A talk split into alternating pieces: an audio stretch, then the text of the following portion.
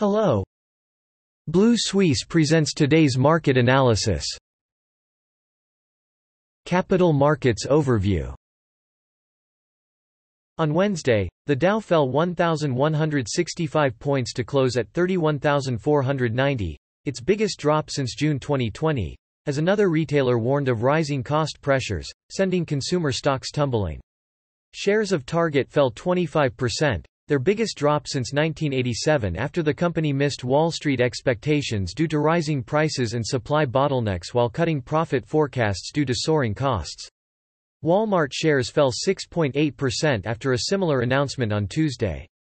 Meanwhile, the S&P 500 fell 4% to 3,924, its biggest drop since June 2020, while the Nasdaq lost 4.7% to 11,418, its worst performance since May 5. Investors are concerned that high inflation and rising borrowing costs will weigh heavily on economic growth. Yesterday, Federal Reserve Chairman Jerome Powell said the central bank would not hesitate to raise interest rates until inflation returns to its 2% target. On Wednesday, European shares closed in deep losses, with the regional Stoxx 600 and DAX 30 down about 1% each, led by technology and consumer stocks on persistent concerns about inflation and monetary tightening. Some ECB officials have turned to a more hawkish tone given the deteriorating inflation outlook, raising concerns about its impact on the growth momentum.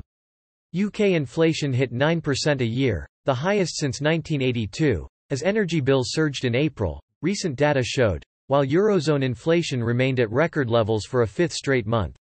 On Wednesday, the FTSE MIB index fell 0.9% to close at 24,085 with the Federal Reserve likely to tighten monetary policy while investors monitored developments in natural gas supply sites in European countries. The tech, healthcare, and consumer goods sectors fell sharply in Milan after investors digested comments from Federal Reserve Chairman Jerome Powell, who said the central bank was committed to raising interest rates until inflation fell to healthy levels.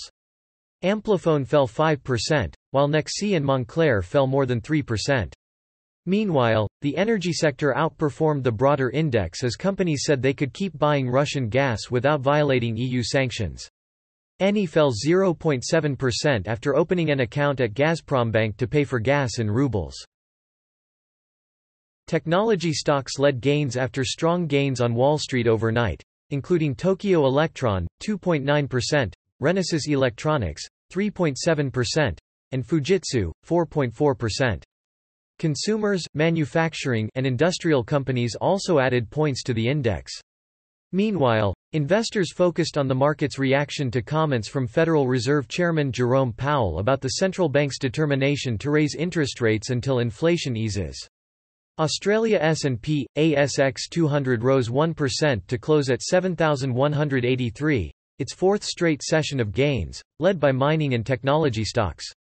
Rising commodity prices boosted Australian miners, with strong gains from BHP Billiton, 3.2%, Rio Tinto, 2.1%, South 32, 5.2%, Pilbara Mining, 2.6%, and Mineral Resources, 4.5%. Tech stocks also followed Wall Street's overnight gains, including BrainChip Holdings, 3.5%, Block Inc., 3.2%, Seek Limited, 4%, Xero, 2.3%, and WiseTech Global, 3.1%.